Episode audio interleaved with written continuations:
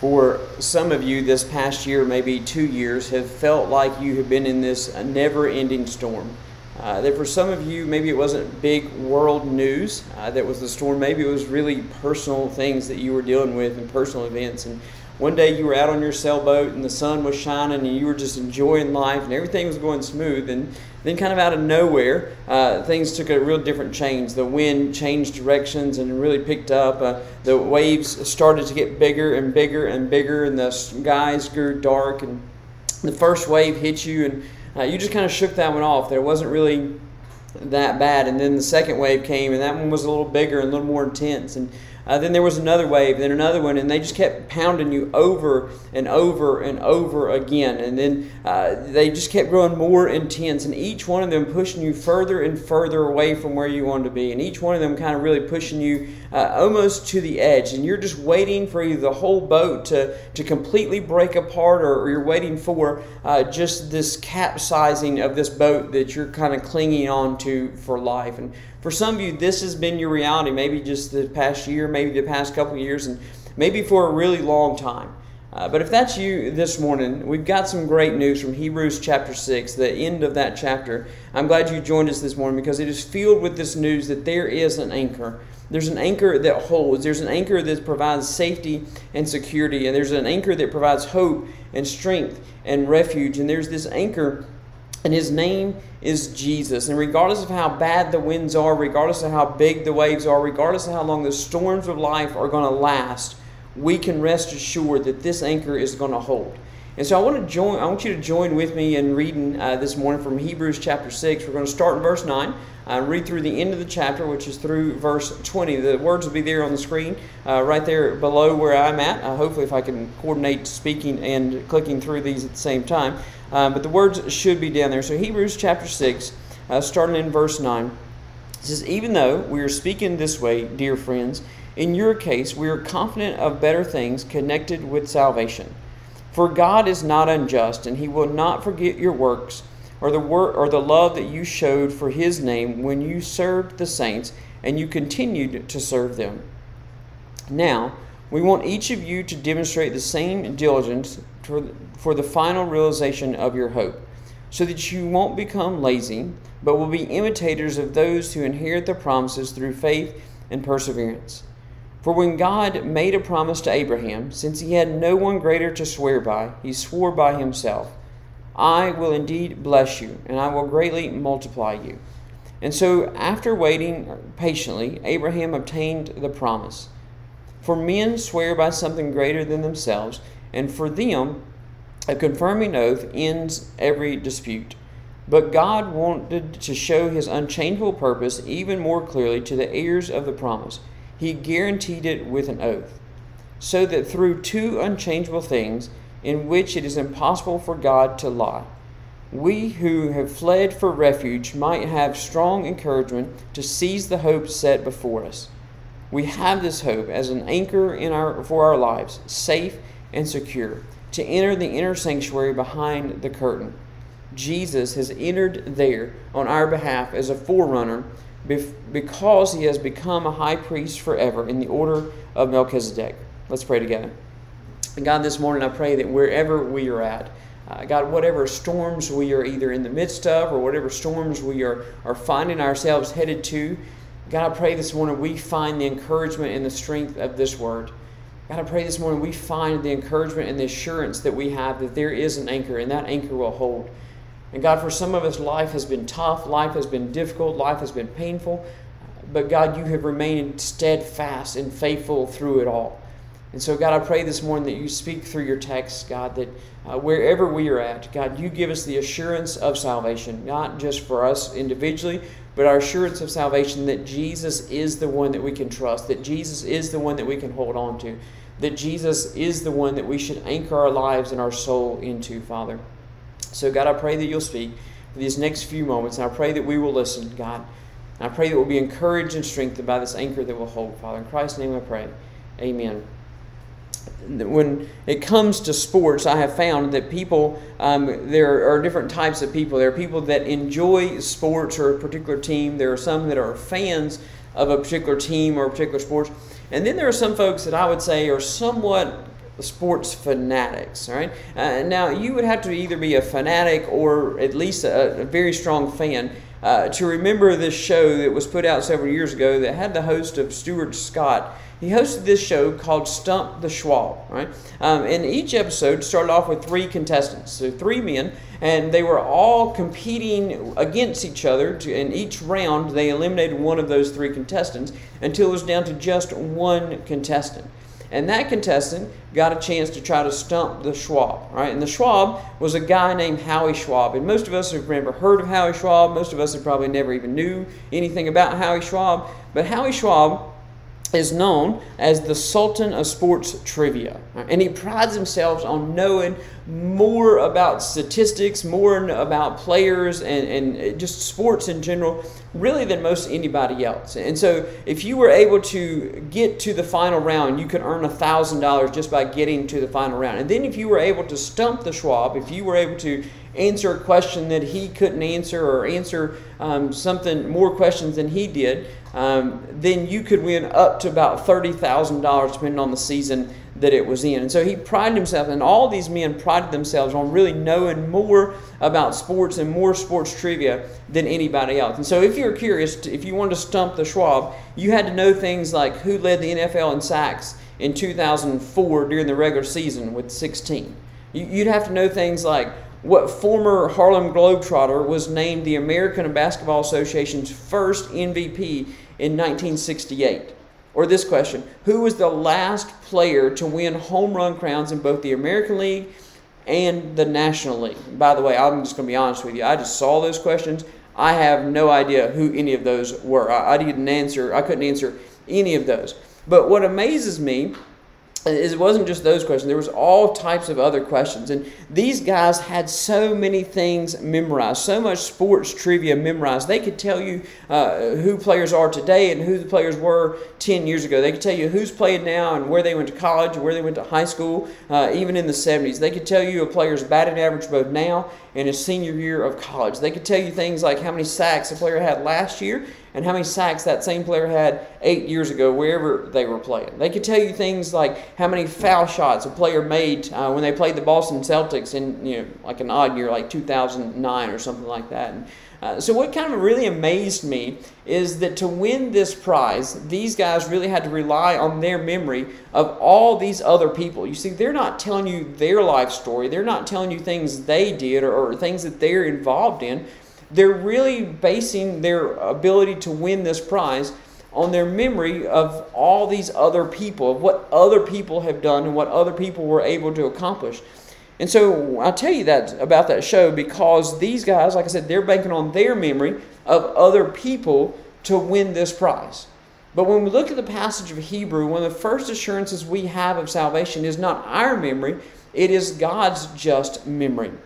And so we look at this uh, that, that God is able to remember these amazing things, not just about Himself, but about everybody else, about you and about me. And so if you remember back last week and really the two weeks before that, uh, we were talking uh, in Hebrews, the, the first of chapter 6, the end of chapter 5, and it was about um, growing up and being mature in your faith and, and, and really not to settle for immaturity, but to go on to maturity, to realize there are rewards that you're going to be missing out on if you don't go on to maturity. And if you remember last week and the week before that, um, the, the writer of Hebrews, man, he really has this this strong tone to what he's writing. This is not like a hey, it's okay, pat on the back, you'll get it next time kind of thing. Like the tone that he's writing in in those couple of verses, the verses uh, start of chapter six and the end of chapter five they're really kind of the mama bird pushing you out of the nest, right? This is, you've got to go, you've got to do this, and you've got to take it on your own, right? I'm, I'm done kind of spoon feeding you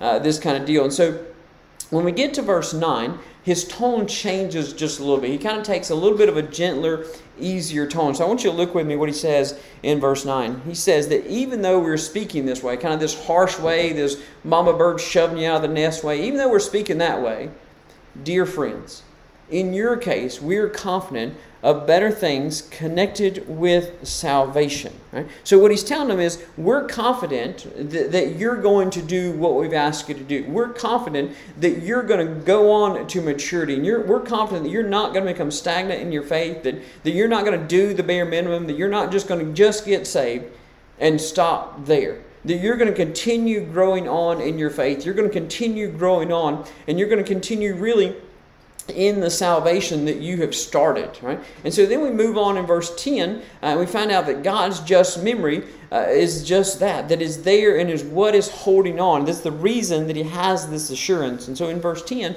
he says, For God is not unjust. He will not forget your work and the love that you showed for His name when you served the saints and you continue to serve them. Right? And so I want you to pay close attention to what that verse says. It says that He will not forget the works and the love that, um, that you showed for His name. You see, the works and love that God is not going to forget, the ones that He's going to remember, are going to be works and love that are shown for His name right and that's probably the most important part of that passage right there is the part that you it is done for his name. See i want to tell you there are a lot of people out there that do a lot of good things right? Maybe we even say great things. There's lots of organizations out there that you can participate with and you can join that do really good things but the problem is, none of them are going to be remembered by God because they're not done in His name or for His name. You see, they might be done uh, to better humanity, they might be done to, to help somebody out, they might be done for what we would consider a really, really good cause, but they're not done in His name and for His name. They're not done to further His kingdom, and they're not done uh, so that, that God will be glorified. And in that case, those are not things that God is going to remember. Right? And so I want to make sure that we take this just a step further and kind of clarify what I mean when I say this. That, that you cannot do works and show love to Him or for His name if you don't know His name.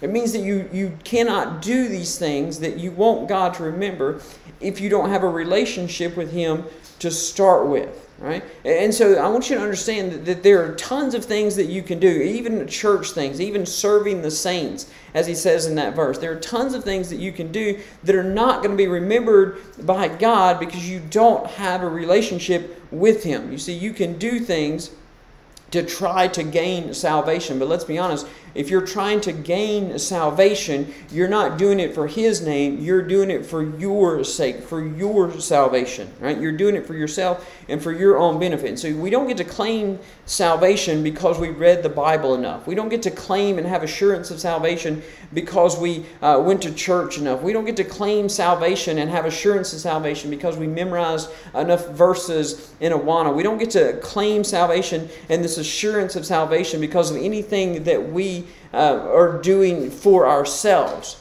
None of that gives us the assurance of salvation. Our salvation comes only in the fact that we have this relationship with Him, that we know Him, and we love His name. And this work that he's talking about here is not a works that produce salvation, it's the works that are the results of salvation. And so I want you to hear what the writer of this passage is really saying, kind of in context here. What he's telling you is there are people who got saved. Right? And they got saved and they did great things for God, maybe when they were younger, maybe when they were kids. And for some of us, maybe we got saved at a very young age. And man, we were just so excited. We just did all kinds of things for God. Man, we just started reading our Bible and we started inviting people to church and telling other people about Christ. And for some reason, there are some folks that, that did that. And then they just didn't thrive. Right? They, they just kind of didn't go on to maturity. And for some reason, they just kind of stopped. Right? And they stopped these works that they were doing. They stopped uh, kind of demonstrating this love for Him. And so it kind of looks like their life has really done this 180. That this child or this person um, who couldn't get enough of church suddenly finds themselves wanting nothing to do with church at all. And so the world kind of looks at them, and the world knows them now, doesn't know that they're a Christian, and really doesn't know that they have ever even stepped foot in a church, much less were part of a church at some point in their life.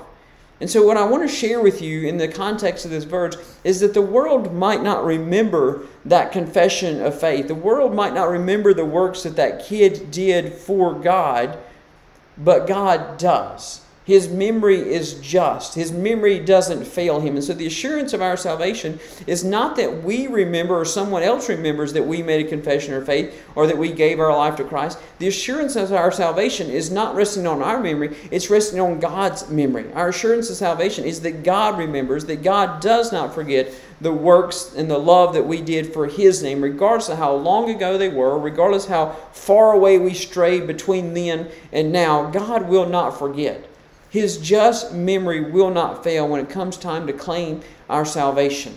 Now, I want to give this kind of incomplete context here because what he tells you in verse 11 and 12 is that God's just memory is not an excuse to stop doing those good works and stop demonstrating that love. He goes on in verse 11 and 12 and he gives you kind of the same warning that he's been giving you hey, don't get lazy don't be lazy. Don't uh, just kind of continuing uh, life as normal. Continue on. Don't be lazy. Continue on what you're doing. He, he's really telling you, hey, remember what you were doing when you first got saved?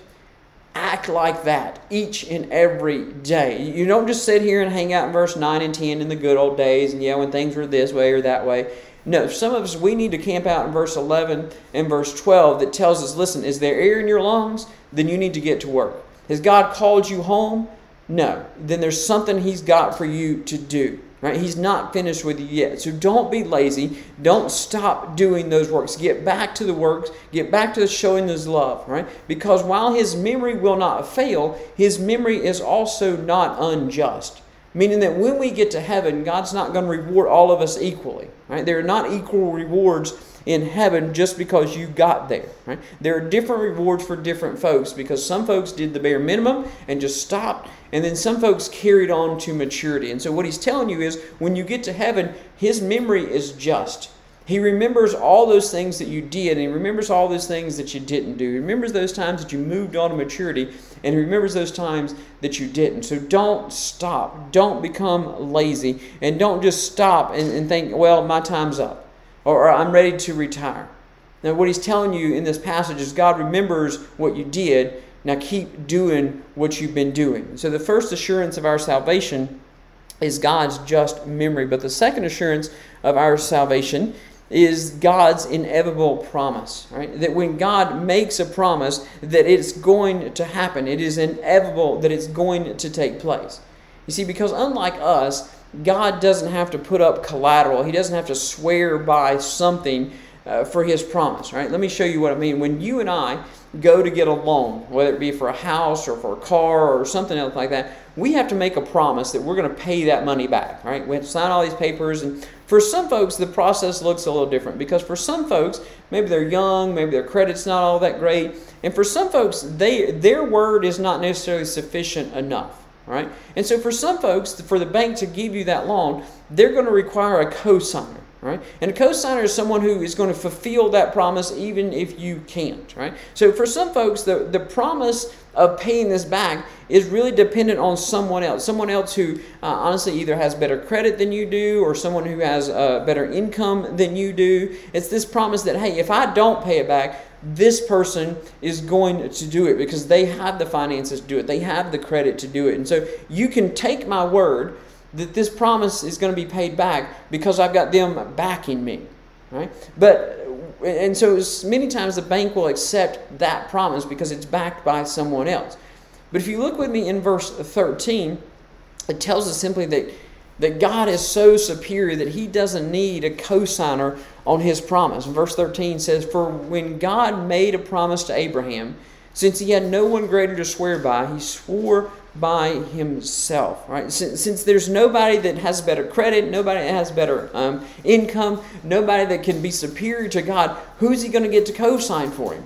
And the answer is nobody. He, he doesn't need somebody. So the only thing he can swear by is himself. Right? And so the second way that we as people can get a loan is not necessarily a cosigner, uh, but we promise to pay that back. And if we don't pay it back, we have to put something in connection with it. Right? We, we have to tie something of value to it. So we, we call this collateral.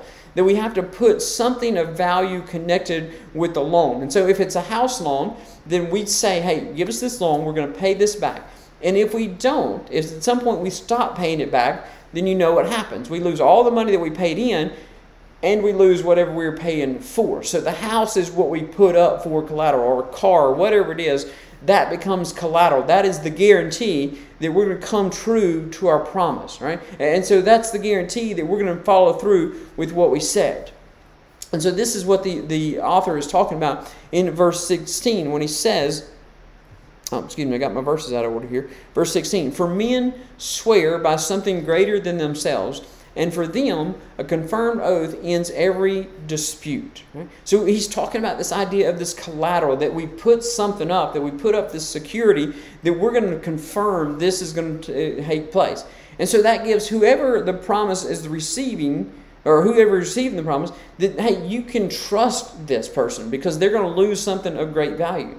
So, kind of the question becomes what can God attach to his promise of our salvation that shows us that we can fully trust Him, that we can fully trust this promise that He's given us. And there's two things. The first one, in verse 17, is His unchangeable purpose. The word purpose there can be translated as counsel or advice. And, and really, this is His unchangeable word. And so, this is where the story of Abraham fits in. God's counsel, His word, His promise, it doesn't change regardless of what else does change in that time period. So, this is where verse 14 and verse 15 really come into play. You see, uh, in verse 14, God gives Abraham this promise.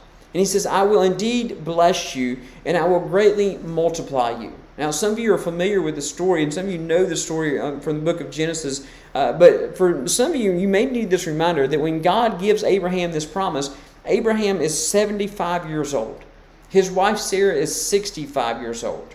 Right? So they're they're pretty much past their childbearing years, and God gives them the promise that there's going to be a multitude, and they don't even have one child by this time, much less this multitude of children. But God makes Abraham this promise, and when God makes a promise, He stands by it. And so we read on in verse 15. He says, "And so, after waiting patiently, Abraham obtained the promise." By the way, you need to know that patiently took 25 years. 25 years after that promise was made to Abraham and Sarah, God fulfilled it by giving them their first son, Isaac. 25 years uh, of waiting, 25 years of anticipating. In 25 years, Abraham and Sarah, they traveled a lot, they questioned a lot, they took matters into their own hands. 25 years, they sinned and didn't remain faithful to the promise, but God did. You see, he was faithful to his promise throughout it all. When God makes a promise, we treat it like this, this unconditional guarantee, and it's not dependent on what we do. It's not dependent on uh, what we say or what happens. It's not dependent on the circumstances around us. It is dependent on his faithful word. See, the second piece of collateral that God attaches to his promise is not just his unfailing or unchanging word, but it's also his unchanging personal identity, is his character and his integrity. We skip over uh, to verse 18, and he says in verse 18 uh, that it is impossible for God to lie. All right, uh, that is impossible for him to lie. You see, the truth is part of the essential nature of his divinity. And so, what that really means is that if God did tell a lie, he would not be the God of truth and he would cease to be God. And if he ceased to be God, then he wouldn't be God and he would cease from being the truth. So it is by nature impossible for him to tell a lie because he would cease to be God and he cannot cease to be God.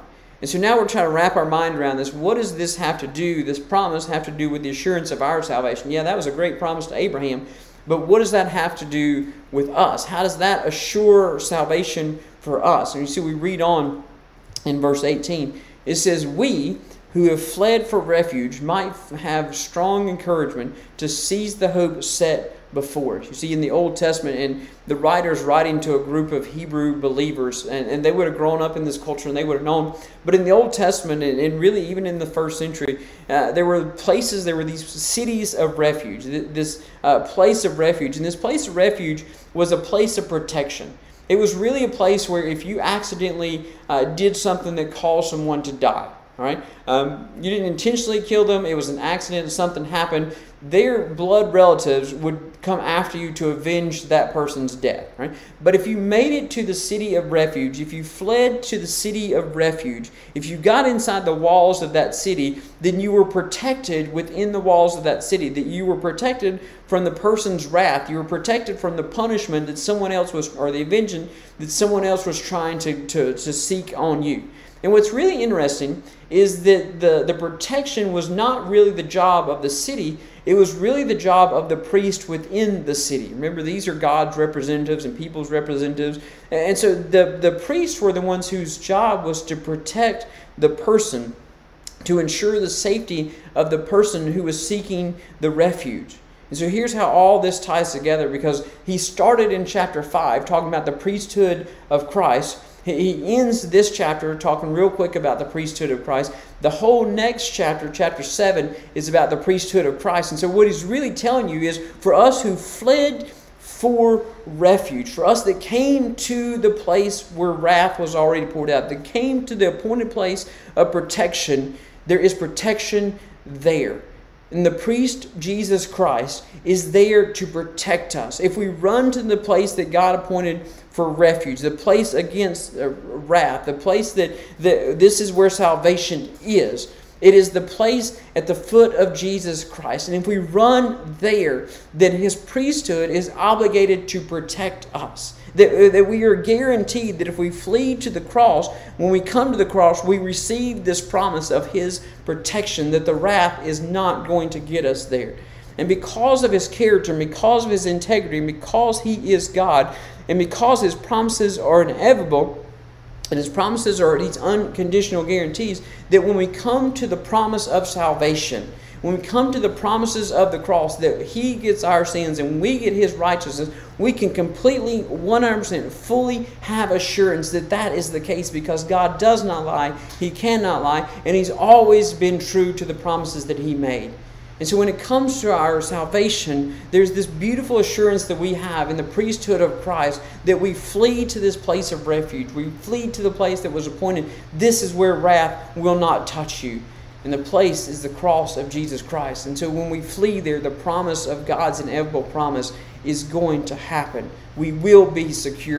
You see, we see the steadfast Son uh, really spelled out in these last two verses, in verse 19 and verse 20. And these are beautiful verses. Verse 19 we have this hope as an anchor for our lives, safe and secure. It entered the inner sanctuary behind the curtain. I told you these are beautiful verses, and this is part of the reason in our uh, learn category of our learn, love, live. This is the verse. Uh, this and verse 20 are the verses that we're striving to memorize because you want a great picture of assurance of salvation for you personally or for us as Christians as a whole. It really is right here in these two verses. You see, he compares his son to the anchor. The anchor is safe and the anchor is secure. The anchor is solid. It is not moving. It is steady and insecure. But what's interesting is this anchor is not anchored to the bottom of an ocean.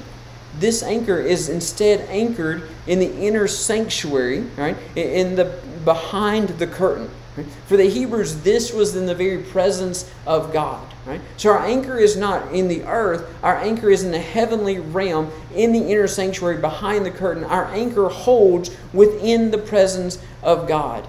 And then he goes on in verse 20 and says, Jesus has entered there on our behalf as a forerunner because he has become the high priest forever in the order of Melchizedek. And we're going to talk about Melchizedek a whole lot next week, so we're not going to focus on that, but we're going to focus on this fact that Jesus entered there on our behalf as a forerunner. A forerunner is just what that word says. It is somebody who runs in front of, somebody who goes before you to the exact place that you are going, right? And so he is our anchor in that he is where we want to be. He is where we desire to be, and that is in the presence of God. He is already forerun, he is already there, right? And so we can trust him because he's already been there before us. We trust in the one who's safe and solid and secure. We trust him regardless of what happens in this life, regardless of how tough tough this life gets, regardless of what this world throws at us, our assurance is not in this world. Our assurance is the anchor that's behind the curtain in the presence of God in the heavenly realm. It is the assurance of His steadfast Son that the anchor really does hold. Lawrence Chewning once was given a concert, and he asked uh, if, if anybody in the crowd had ever had a year where everything happens wrong all at the same time. Now, I know for some of us who are watching online, you're like, well, yeah, that we, we've been there. That was 2021, or maybe it was 2020, or, or maybe it was some other year in, uh, in your life. But for Lawrence, his year that everything went wrong was a little further back. It was 1992, and he and his wife described this as their year of sorrow.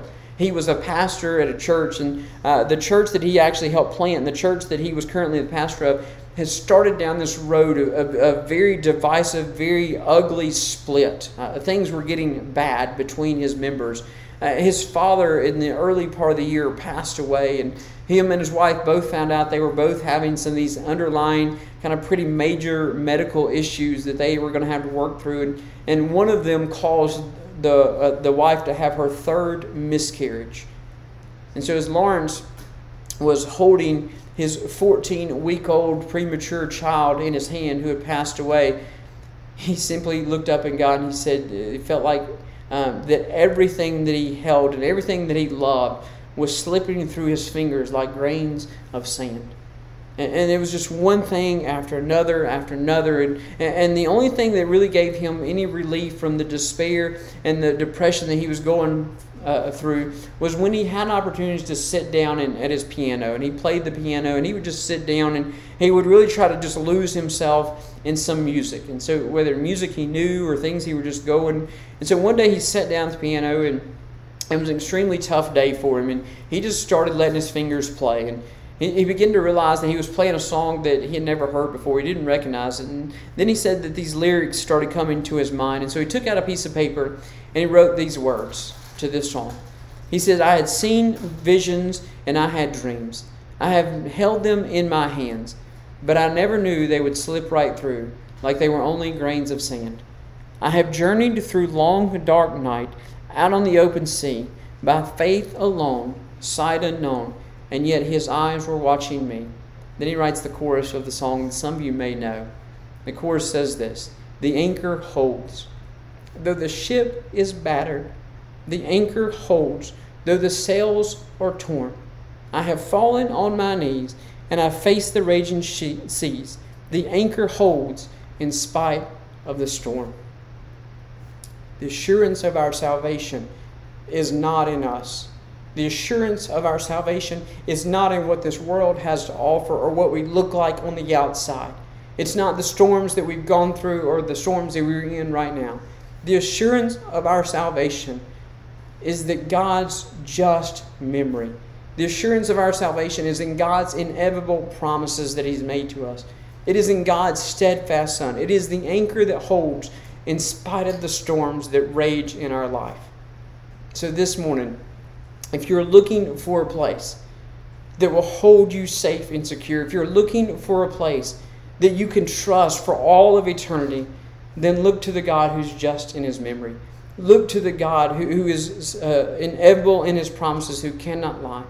Look to the God who gives you an anchor seated firmly in the heavenly realm, who went before us so that we can come after him.